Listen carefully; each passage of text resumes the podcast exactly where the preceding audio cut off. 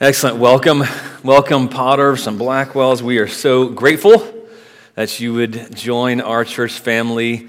God is been, has been gracious to us as a church, and we are looking forward to, to God bringing even more people like you guys. Um, I, I'm jealous of the gifts that you are bringing to the body of Christ and look forward to seeing your gifts employed.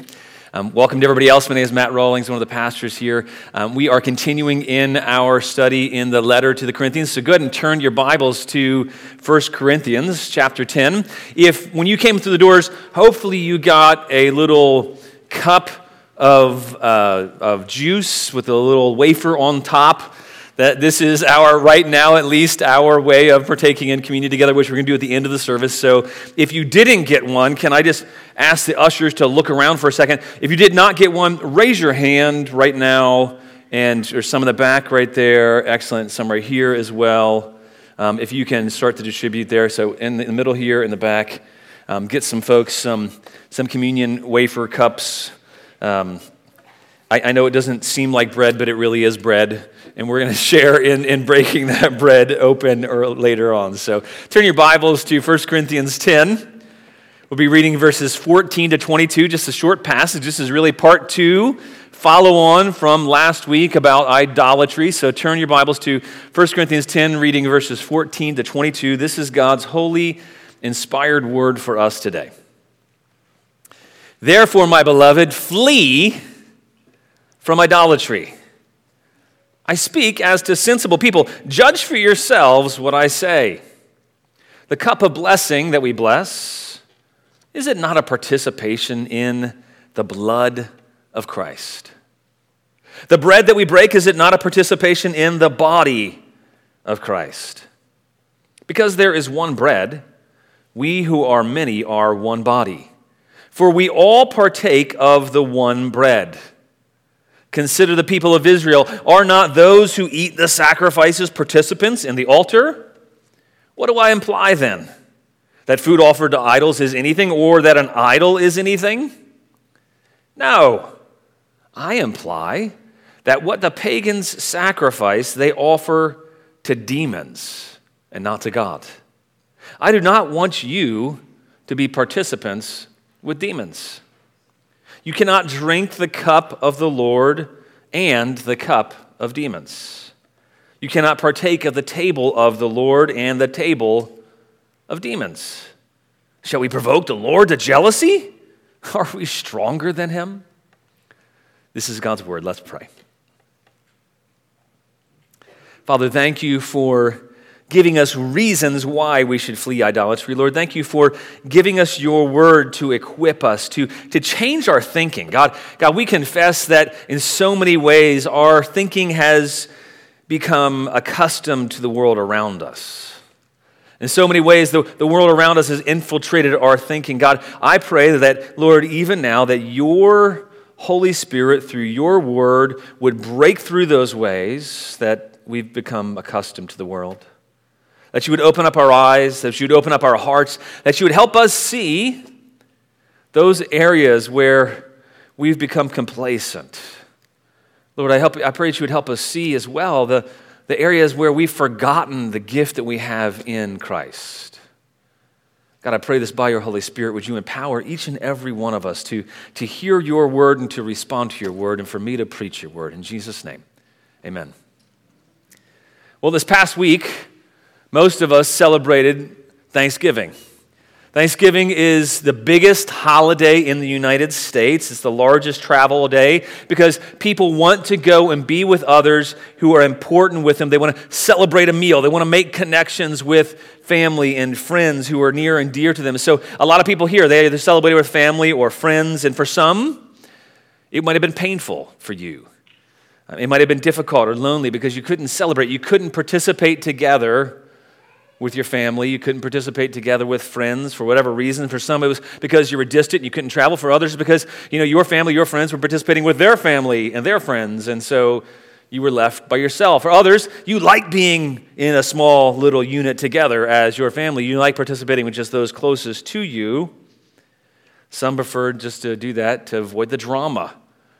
Because as much as we love participating together with our friends and family, there's always drama even if it's minor. But for most, Thanksgiving is important because we, we realize that sharing a meal together, participating in a meal together, it's important. It, it makes connections, it forms bonds, it, it rekindles bonds of friendship, it, it, it strengthens the bonds of family, or at least it has a possibility of doing those things. Hopefully, for most of you, it didn't weaken any bonds. But participating in a family meal is sharing with family, it's sharing with friends. It may seem small, but, but meals together, they're ways of us establishing connections with other people. And I think you know that because that's why we have this draw, this desire to, to participate together in these rituals, in these celebrations, because we know that it builds connections, it builds bonds. And this is not a new thing, it's not an American thing, it's not even a Western thing. And in fact, that's actually kind of part of the argumentation that Paul, the apostle, he's making. We didn't plan it that way. That's right after Thanksgiving. We talk about eating with pagans, which many of us probably did, right? But he's talking about eating with pagans in honor of pagan idols. And so, because he's saying that, that who you eat with, participating together with other people, sharing together with other people, it's important. Often in that day, business connections were made over meals. They would eat meals in temples because that's the place that, that business was conducted. They would, they would have guilds that they belonged to. And as they belonged to these different guilds, these guilds, they would gather together and they would, they would eat a meal. But most of the places to eat meals was in the context of these temples to pagan idols. And so they would sacrifice meat to pagan idols. And the Corinthians, they, the people in the church thought nothing of it because they knew that an idol really isn't, doesn't mean anything. A physical idol isn't meaningful. The unbelievers, they made a sacrifice to an idol because they thought it would get them something. They sacrificed to an idol because they thought, hey, let's appease the God of war, let's appease the God of commerce, let's appease the God of, of the sea, or whatever it might be. And so they would make sacrifices to these various idols, hoping to appease them, hoping to get something from them. Most of us today, we don't struggle with appeasing physical idols, but we do. We make sacrifices to idols all the time, don't we? We make sacrifices to get other people to like us because we feel like that will get us something. We make sacrifices to make a lot of money because we feel like that'll get us something. We make sacrifices to become famous or well known. We make sacrifices to have the life around us that we think will make us comfortable and safe and secure. And in a way, we're sacrificing to idols when we do those things. And so, Paul, he's got some serious words. The Holy Spirit has some serious words for the church then and for us and the church today. He wanted them to know that what they participated in, what they sacrificed for, it was important. It meant something. It wasn't meaningless. It wasn't minor. They were underestimating. They were underestimating their ability to participate in idolatry and not be affected. And they were also underestimating their participation in the body of Christ. And so the Apostle Paul, he explains why they shouldn't even entertain idolatry. And so he starts off this passage, he says, Flee idolatry. Now, for most of us, we can be comfortable around idolatry. And Paul says, no, don't, don't be comfortable around idolatry. Flee it. Have the attitude, have the mindset where you want nothing to do with it. This is really the main thing that we see in the passage is that, that flee entertaining idolatry. Even flee entertaining idolatry because, because you are beloved. And that's how he refers to them. He, Paul, he opens up the passage. Look down in verse 14. He refers to them. He, he tells them, flee idolatry, and then he calls them something. He says, My beloved. They, they weren't just beloved by Paul, though. They were beloved by Paul because they were beloved by God. They've been brought into the family. They've been brought into community. They've been brought into being a part of God's people. They are beloved. And so he tells his beloved, flee idolatry. Paul doesn't beat around the bush. He's not one of the people, those kinds of people you have to wonder what did Paul think about. Maybe you had a family member at, at Thanksgiving that you were hoping wouldn't be one of those kinds of people, that wouldn't just say what they thought, that wouldn't just share their, their perspectives on everything. Or maybe you were that person that other people were hoping, hey, could you just not say exactly what you think?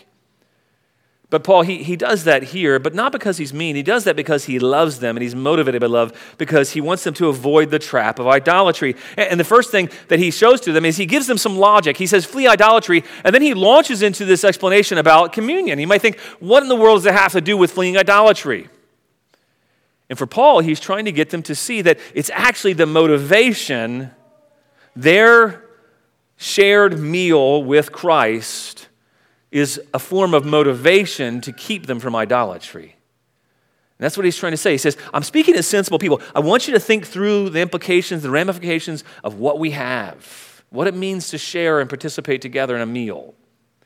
And so he says, flee entertaining idolatry because we share communion with Christ in his body. That's the, that's the first kind of logic that Paul unpacks here in these verses is that flee entertaining idolatry because we share in communion with God, with Christ, and his body, both. And so he says, flee idolatry and gives us a motivation for that.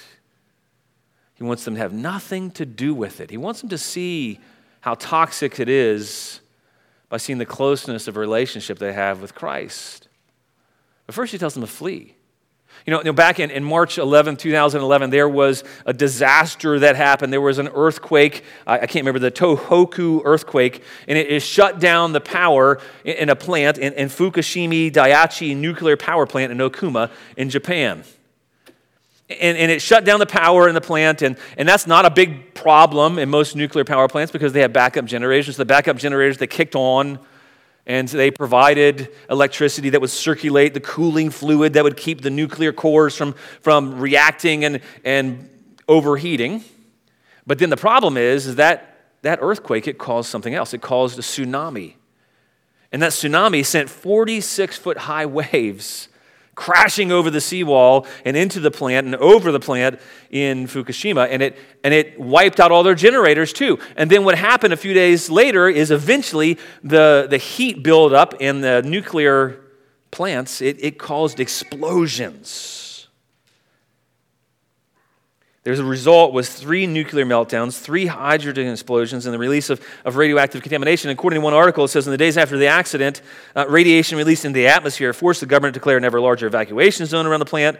It culminated in an evacuation zone with a, a 20 mile radius. All told, 154 residents evacuated from the communities surrounding the plant due to the rising uh, off site levels of, of radiation. And it's estimated the cleanup will take 30 to 40 years. And in order for the residents in that area to survive, which most of them did, they had to flee.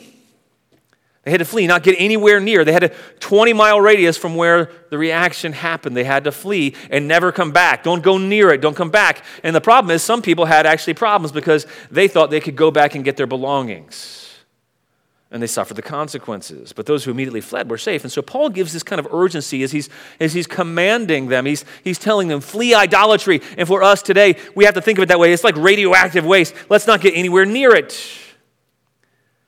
But I don't know about you, I, I can often grow comfortable because idolatry is all around us, isn't it? Idolatry is in the world all around us. The world worships things and possessions. It, it, it worships money, it worships influence, it worships power and control to get a sense of satisfaction and peace and hope and comfort, to feel like they belong. How about you? Where, where do you see idolatry all around you? Have you become complacent with it? Are you fleeing it? Right before the passage, it says that no temptation is overtaking you except that which is common to man. But, but God is faithful. He will provide a way of escape so that you can bear up under it, so you can endure it. But, but Paul, after telling them that, wants to make sure they don't become complacent. Don't think because God is faithful, He'll enable you to escape idolatry, that you can just hang out with it. You know, don't act like if you're married, it's okay to go and hang out with other people. You know, I, I'm I'm married to, to Julie, but, but she wouldn't be good with me going on dates with other women, and, and understandably so. Ladies, if your husband is going out with other men, that's not okay. With other women or men, that's not okay. Either way.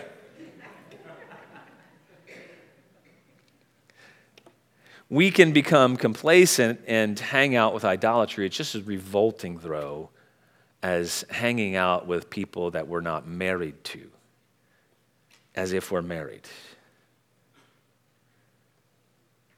In the Roman culture, they were okay adding Jesus to the pantheon of their gods as long as it wasn't an exclusive claim.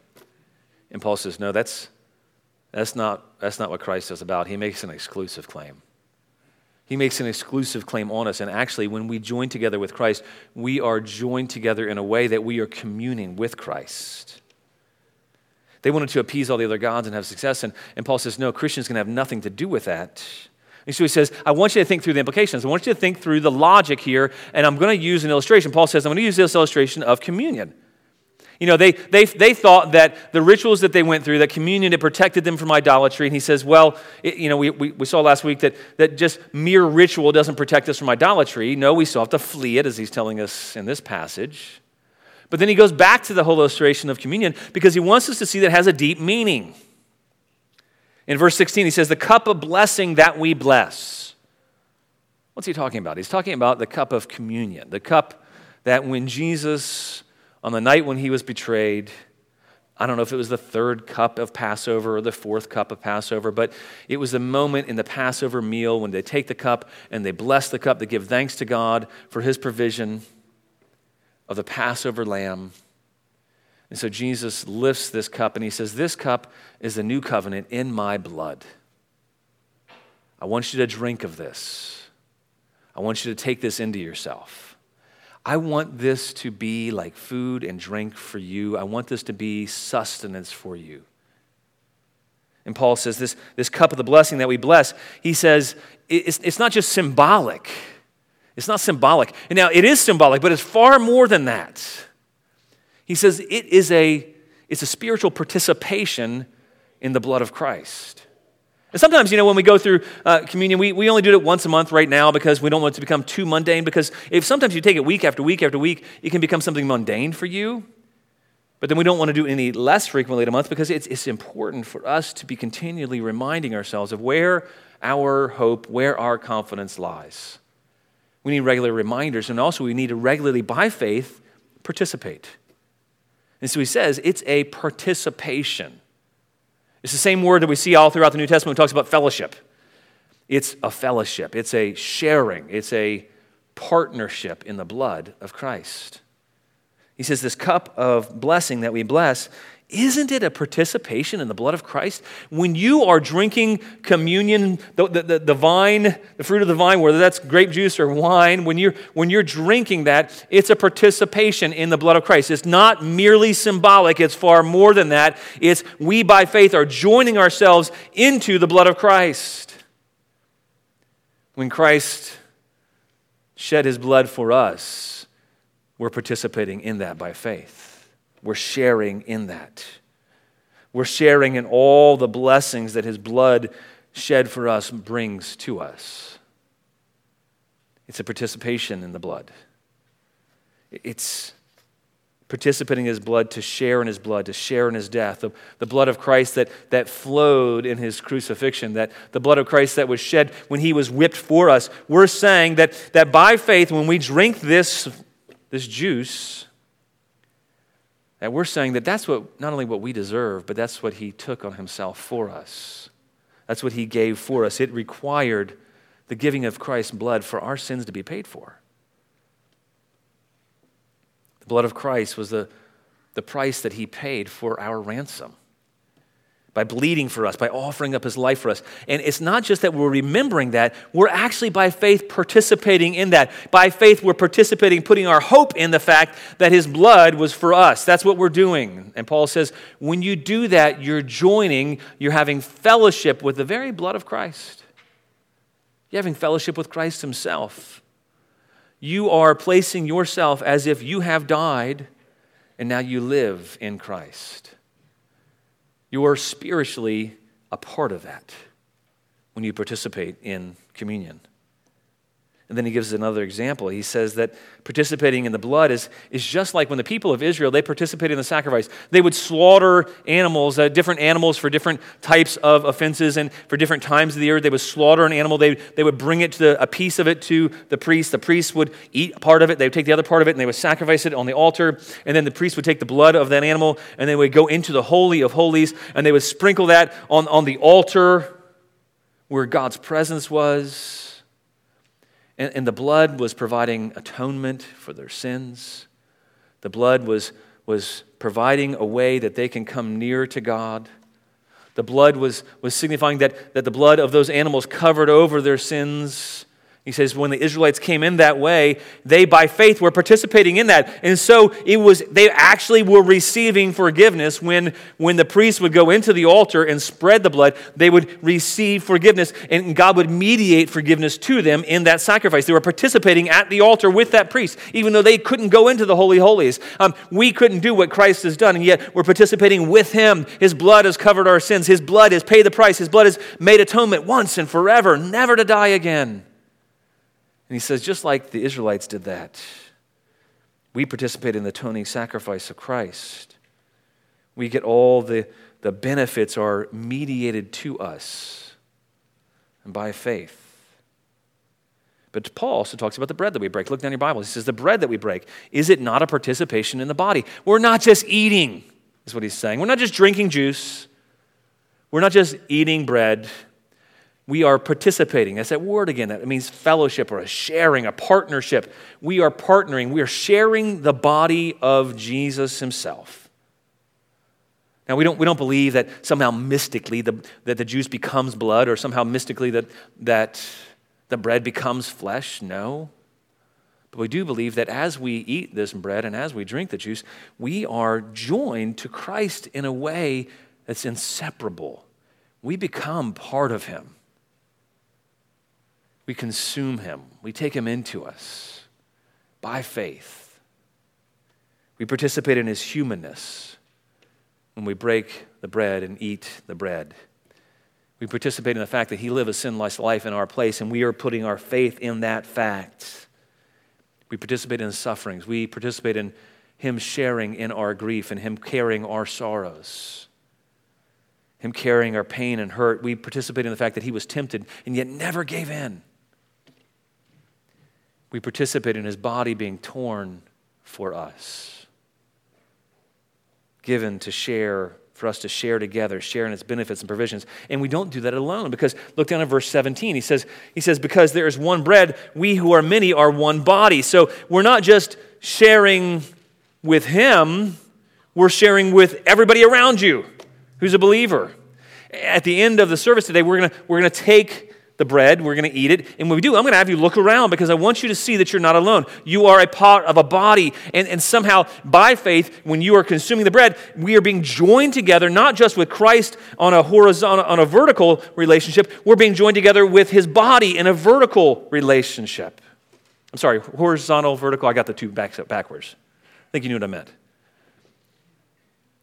We're not just joined with Christ, we're joined with his body here, tangibly.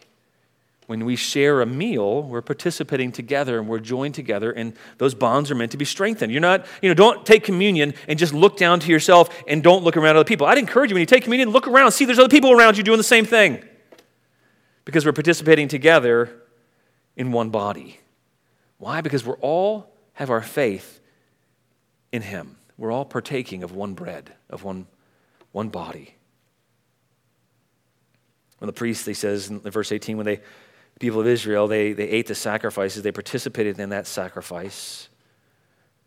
The priest ate, God, in a sense, ate as he burned up the sacrifice. Now, he doesn't eat food, but he burned up the sacrifice, he consumed it, and then the people would, would eat the rest, and they all together would participate in this, this sacrifice. And an exchange would take place at the altar that they were a part of. Just like for us, Paul is saying, an exchange takes place every time we participate in communion. We have this communion meal, an exchange is taking place. Like how John Piper references it. He says, On the altar, God removes guilt and forgives sin and makes peace and establishes a fellowship of thanksgiving and love. So to be a sharer in the altar is to share in all those things that God's doing at the altar. And you can't eat idol food, Paul's saying, as if you're a detached observer. Because why? Because we are united with Christ through communion. We share in a communion meal, we share. So he's saying when you share a meal with pagans oh, that is sacrificed to an idol, you're sharing what's behind that as well, even though you might not know it. It's dangerous. And so he tells them to flee idolatry because it's sharing, it's like sharing communion with demons. It's that serious. Flee idolatry because it's like sharing communion with demons. Sharing in practices that the pagans practice, the sharing in practices the pagans look to to give them hope, and then you sharing in those things as if that will give you hope and satisfaction and comfort. Don't be deceived. It's like sharing with demons, it's like participating together with demons, it's like communion with demons, is what he's saying. And if you go to a, a sing along at the Mormon Tabernacle Choir where they are praying to false gods, maybe equivalent today in one sense directly, it wouldn't be benign. Participating in an interfaith prayer where they're praying to Allah or praying to Baha'i or some other false god alongside Christianity, that's not benign. You can't go to a, a worldly party dedicated to Bacchus or, and, and not mean anything to you. It'd be like eating in the house of another woman who's not your wife or another man who's not your husband.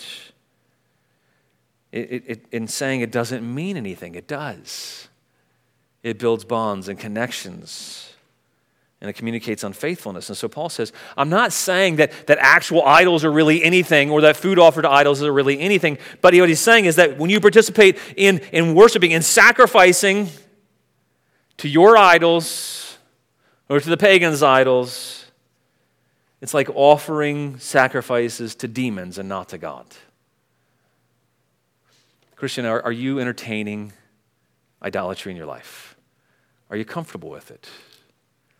Do you give up certain things to get things from your idols? You know, do you act a certain way around people because you want to get acceptance?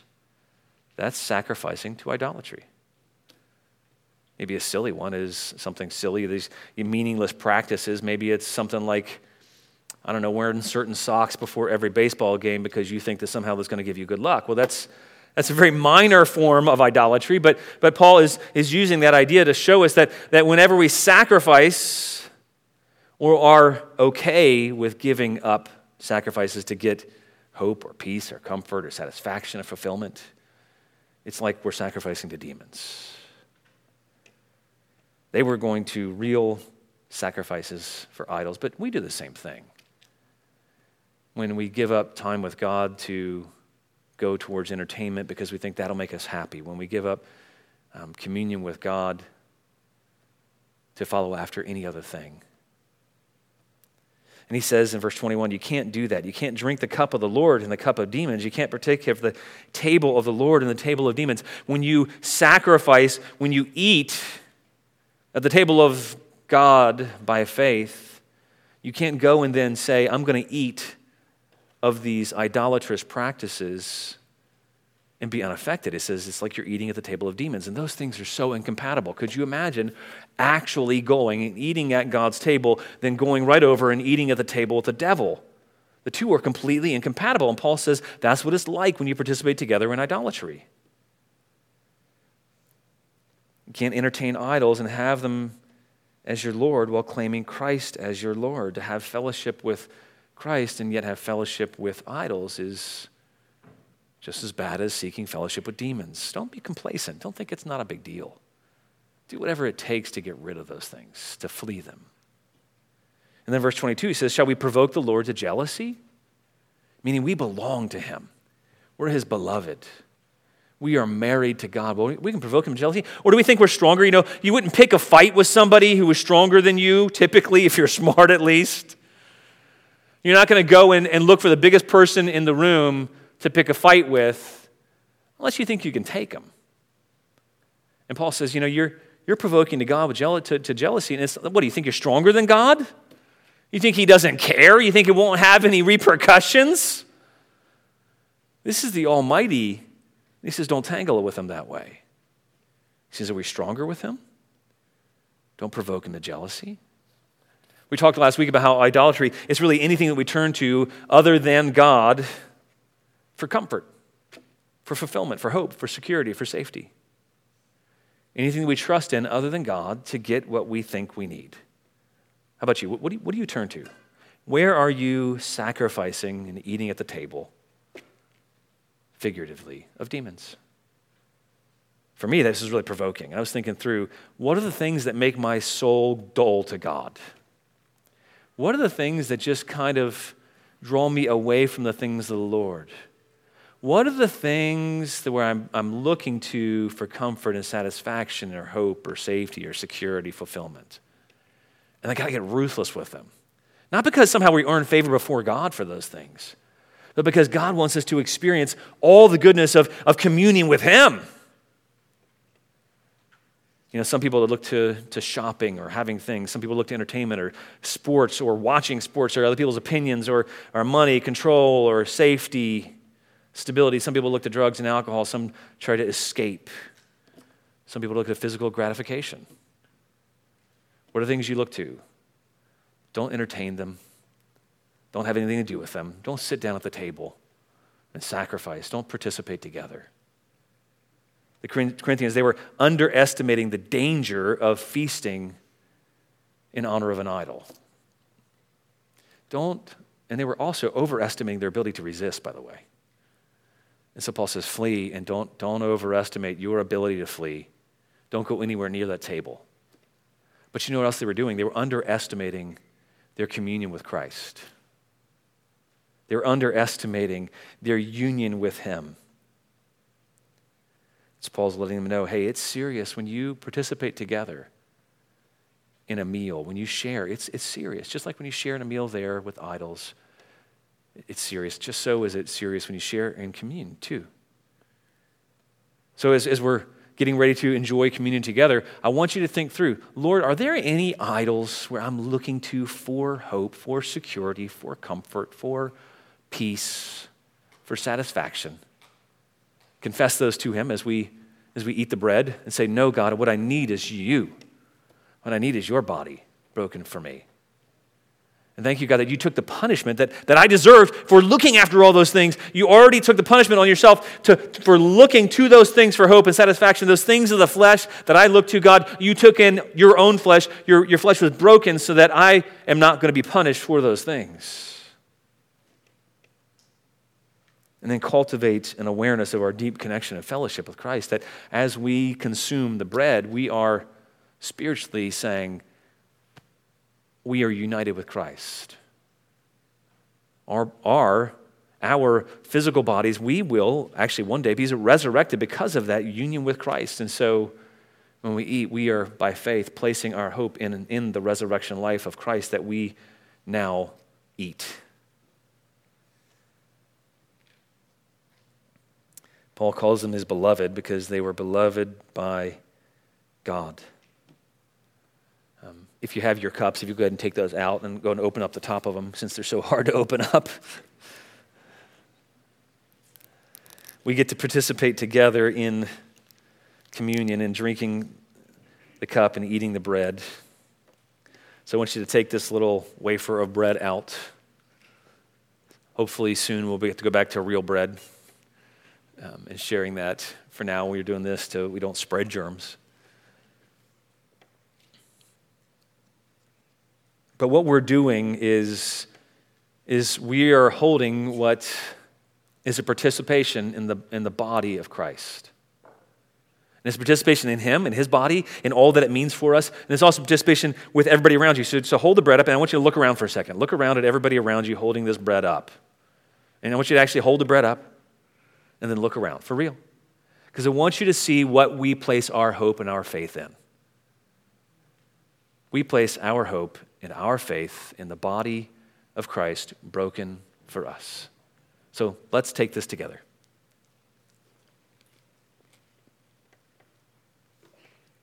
Jesus, we thank you that your flesh was torn for us, that you were punished in our place. We take that on afresh. Lord, we participate together with the fact that you carried our sorrows, you bore our shame, you took our suffering, that you endured every kind of temptation and yet did not sin. And so, as we consume this bread, we're saying we're putting our faith in your ability to not sin, in your ability to say no to temptation. That we're consuming your strength, Lord, your eternal life as we eat the bread. That's what our hope is in. And God, thank you that we're also saying that we are a part of the body of Christ, that we have not been left alone, but we've been united with each and every other believer here by faith. Jesus, thank you for this participation in your body. In your name we pray. Amen. We'll go ahead and take your the second foil there and rip it open if you can. We are participating in the blood of Christ that was shed for us. Not just symbolically, but somehow by faith, something happens where we're renewed by his blood, where, where our sins, we're appropriating the forgiveness of sins when we drink this juice. We're appropriating the forgiveness of sins anew. We're saying that we are drinking of the covenant, that we are participating in the covenant of his blood, that sins are washed away. By faith, his blood is flowing in us and empowering us. And so let's drink this juice together.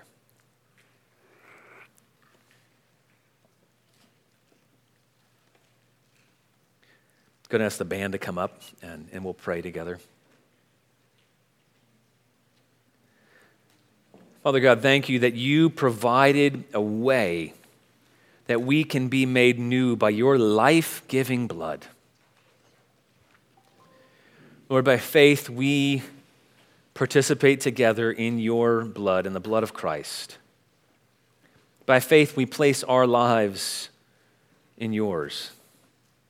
By faith, we receive your new life in place of ours. By faith, we are intermingled with Christ. By faith, we are resurrected with Christ's new resurrection body and resurrection life. And, and Father, we say that our hope is in Christ. Our faith is in Christ. Our trust is in Christ. Help us forsake any other hope. Enable us to see those areas where we've been hoping in false hopes participating in idolatry. Enable us to flee that as we see that we are beloved by you and we participate. We have a union with Christ in his body. We pray this in Jesus' name. Amen. Let's stand and sing.